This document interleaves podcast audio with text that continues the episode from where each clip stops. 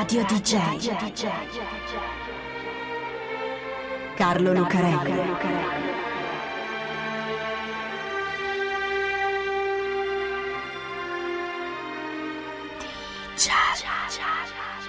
Carlo Lucarelli presenta Di Giallo, il radiodramma di Radio DJ. Salve a tutti, siete su Radio DJ, questo è Di Giallo e io sono Carlo Lucarelli, assieme a Fabio B per raccontarvi un'altra delle nostre strane, misteriose e incredibili storie. Ci sono storie e persone che non sono note quanto meriterebbero. Succede sempre e dappertutto, ma in particolare qui da noi, che siamo notoriamente un paese dal passato lungo ma dalla memoria corta. Così capita che chi quel passato è riuscito a salvarlo e a mantenerlo vivo con una forza e una passione degni davvero di un film, un film da botteghino e anche da Oscar, non sia così ricordato. Per cui sono in molti a conoscere la storia romanzata dei Monuments Men portata sullo schermo da George Clooney, che la interpreta e la dirige, ma sono in pochi a conoscere quella misteriosa, strana e incredibile di Rodolfo Siviero, l'agente segreto dell'arte. Quando scoppia una guerra, tra le vittime non ci sono soltanto le persone, che già basta e avanza per carità, ma ci sono tante altre cose. L'arte, per esempio. Perché non è che quando un carro armato avanza in mezzo ad una città e c'è un cecchino su un campanile, i carristi non sparano perché il campanile è bello e antico, con una campana che lì da secoli, forgiata col bronzo risultato del sacrificio di un'intera comunità. Lo spezzano in due come una matita e lo tirano giù subito, senza pensarci due volte. Oppure non è che un bombardiere che passa sopra un'abbazia famosa in tutto il mondo, che contiene quadri commissionati da mecenati ai maestri più gettonati del tempo, evita di aprire il portello per sganciare una raffica di bombe su un obiettivo militare che ci sta vicino, casomai ne cadesse una proprio su quel capolavoro di architettura e di decoro. Anzi, radiamo al suolo tutta l'area fino a farne un quadratino bruciato. E così i ponti, le cattedrali, le piazze, i palazzi, i musei, minati, bombardati, presi a cannonate, mitragliati e distrutti con tutto quello che c'è dentro. La guerra è guerra. E anche se non c'è una ragione militare, in guerra l'arte si distrugge lo stesso, come i talebani con le statue di Buddha in Afghanistan, distrutte a colpi di mortaio e di cannone, come scolpite alla rovescio per farle scomparire.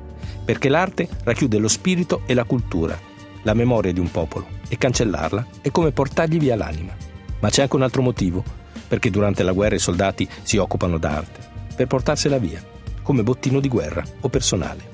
Ecco, i tedeschi, durante la seconda guerra mondiale, con i paesi occupati che hanno una grande tradizione artistica, come la Francia, i Paesi Bassi e poi anche l'Italia, lo fanno in maniera scientifica. Ci sono alcuni gerarchi come Hermann Göring, il ministro dell'aviazione e di un altro po' di cose, o come Heinrich Himmler, il capo delle SS e anche lui di altro, e lo stesso Hitler, che prima di fondare il Terzo Reich faceva il pittore, che una certa sensibilità artistica ce l'hanno e quando si trovano davanti tutto quel ben di Dio di quadri, statue, manoscritti, disegni, oggetti preziosi, antichità varie, tutta quella roba meravigliosa, perché non portarsela via? Niente di nuovo. Lo aveva fatto anche Napoleone, che si era smontato i marmi delle ville per portarseli a casa. Ma i tedeschi sono più sistematici e precisi, hanno anche l'ideologia che li giustifica, sono la razza superiore. Avevano già cominciato a farlo in casa ancora prima della guerra, confiscando le cose degli ebrei c'è un reparto apposta che si chiama Kunstschutz, che era nato ai tempi della Prima Guerra Mondiale per preservare le opere storiche e artistiche proprio dai danni della guerra, ma che adesso ha soprattutto il compito di scegliere le più importanti di quelle opere e di portarle in Germania. Così, per esempio, nell'ottobre del 1943 all'abbazia di Monte Cassino arriva una colonna di camion tedeschi sono quelli della divisione SS Hermann Göring, incaricata dal Kunstschutz di mettere in salvo le opere d'arte che da Capodimonte e dal Museo archeologico di Napoli sono state portate lì. Ora il fronte sta avanzando, raggiungerà l'abbazia e bisogna portare via quello che c'è dentro perché non vada distrutto. E infatti i tedeschi portano in Vaticano 31 camion, con 172 casse cariche di opere d'arte più altre 600 casse di libri. Qual è il problema? È che i camion partiti erano 33, due con dentro le opere più importanti, svaniscono come nel nulla. Un giorno d'inverno del 1943, tre uomini arrivano ad una villa nella campagna toscana, vicino a Fiesole.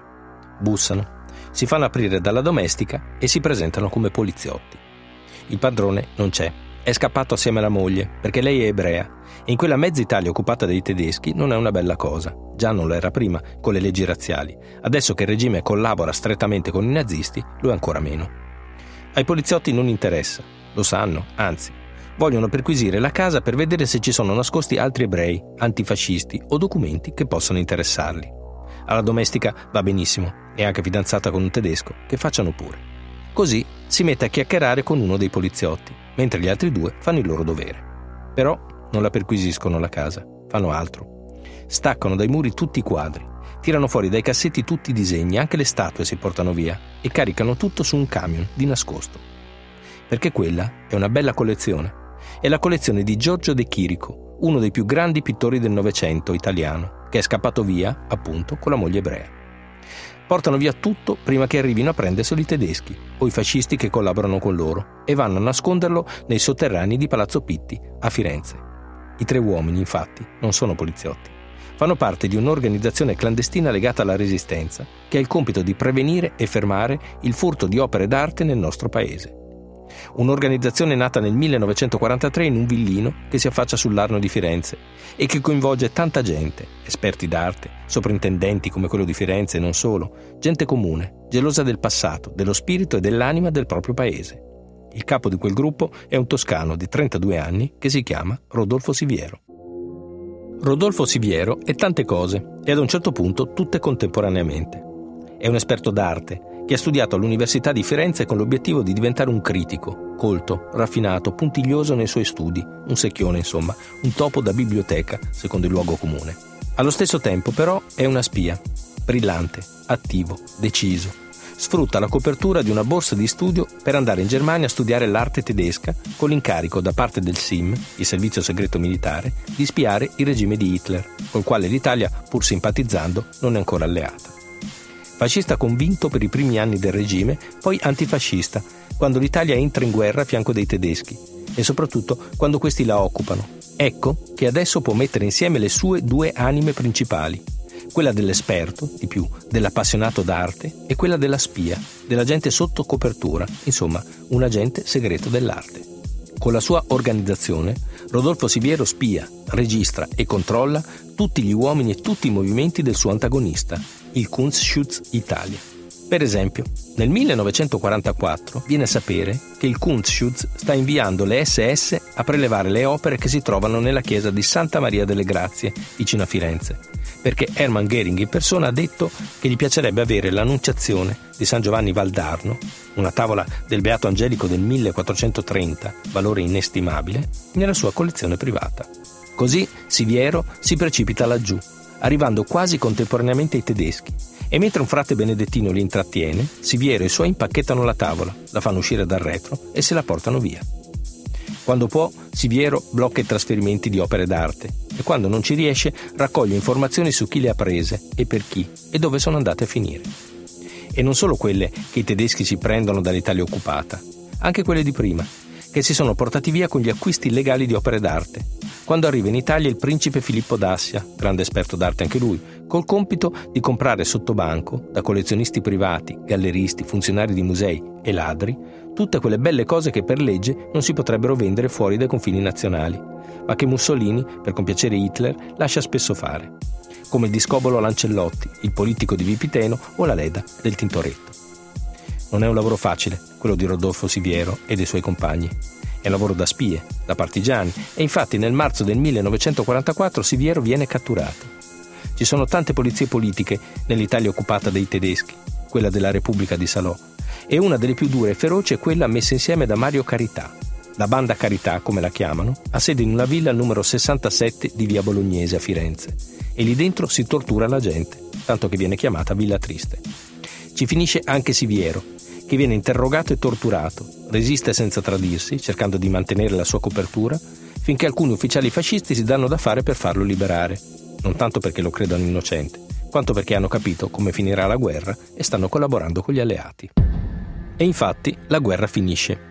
La Germania nazista viene sconfitta e gli aspiranti collezionisti d'arte come Hermann Göring, Heinrich Himmler e lo stesso Adolf Hitler ci lasciano la pelle. Non c'è più nessuno che carichi opere d'arte sui camion e sui treni per spedirle a nord. Ma non è che per questo il lavoro di Rodolfo Siviero e della sua organizzazione sia finito. Anzi, il bello comincia adesso. Perché succede quello che si vede in The Monuments Man. Gli alleati entrano in Germania, salgono sulle montagne o si infilano nelle foreste e dentro ville sperdute, bunker nascosti o cave mascherate da miniere trovano capolavori dell'arte di tutti i tempi, un po' come il tesoro dei pirati. Come nella miniera di sale di Alta Ossè, dove i nazisti hanno nascosto più di 6.500 dipinti, e mica dipinti qualunque, roba come la Madonna di Bruges di Michelangelo. Subito dopo arrivano gli ufficiali professori del Monuments Fine Arts and Archives Program, i Monuments Men del film appunto. Ecco, i problemi sono due. Il primo è riconoscere tutta quella roba incredibile, capire da dove è venuta, a chi apparteneva in origine e riuscire a restituirgliela. Il secondo è la tentazione, che visto che non si capisce bene e non c'è nessuno che venga a chiederla, un po' di roba magari la si può portare a casa. Non è che il Metropolitan Museum sia un brutto posto, no? È qui che arriva Siviero, con il suo elenco preciso di opere rubate. Quando, da chi e dove, e soprattutto con la sua abilità da spia di sapere quando vengono trovate e anche quella di convincere chi di dovere a prenderlo sul serio. Nella miniera di sale di Alta Ossel, per esempio, ci sono parecchi dipinti che stavano nel museo di Capodimonte a Napoli, che erano finiti all'abbazia di Montecassino e che poi erano stati caricati su quei due camion della divisione Hermann Göring che non erano mai arrivati in Vaticano. C'era anche la Danae di Tiziano, che Hermann Göring si era regalato per il suo 44 compleanno. Ecco, c'è anche Siviero alla miniera di sale, con il suo registro, la sua abilità e la sua tenacia. Sono tante, tantissime le opere d'arte che ritornano a casa grazie a lui, anche quelle frutto degli acquisti legali prima della guerra, come appunto la Ledda di Tintoretto o il discobolo Lancellotti. Insomma, pezzo dopo pezzo, con incredibile pazienza, una parte importante dell'anima del nostro paese. Rodolfo Siviero muore nel 1983 Fino a quel momento non ha mai smesso di fare il suo lavoro, impegnato dagli anni 50 in poi a contrastare i furti e gli acquisti illegali del nostro patrimonio artistico. Sempre a metà tra esperto d'arte e agente segreto, lo 007 dell'arte appunto. Nel 1945, finita la guerra, aveva scritto E ora noi ce ne andiamo come il ricordo della guerra stessa, lasciando nelle mani delle autorità costituite la nostra opera, che fu sempre clandestina, per un amore più alto delle cose belle e del nostro paese. Ma come fa uno come lui, brillante, attivo, deciso, a starsene con le mani in mano? Perché il lavoro mica è finito. E infatti negli anni 70 recupera la Madonna con bambino del Masaccio, rubata dai tedeschi, tornata a casa e poi rubata dai ladri nostri. Alla sua morte viene sepolto nella chiesa della Santissima Annunziata a Firenze, assieme ad artisti come Benedetto Cellini. Perché non è che il valore di Rodolfo Siviero non sia riconosciuto, e non è neanche che sia così sconosciuto. La sua casa è diventata un museo e c'è un bellissimo libro di Francesca Bottari, Rodolfo Siviero, Avventure e recuperi del più grande agente segreto dell'arte, che lo racconta molto bene. Però va bene che George Clooney è George Clooney, bello e anche bravo, ma per quello che ha fatto, per l'anima di questo paese, dovremmo conoscere molto di più il volto affilato e stempiato di Rodolfo Siviero, di quello sorridente e piacione del colonnello e professore Frank Strokes di The Monument Man. Radio DJ. Carlo Lucarelli.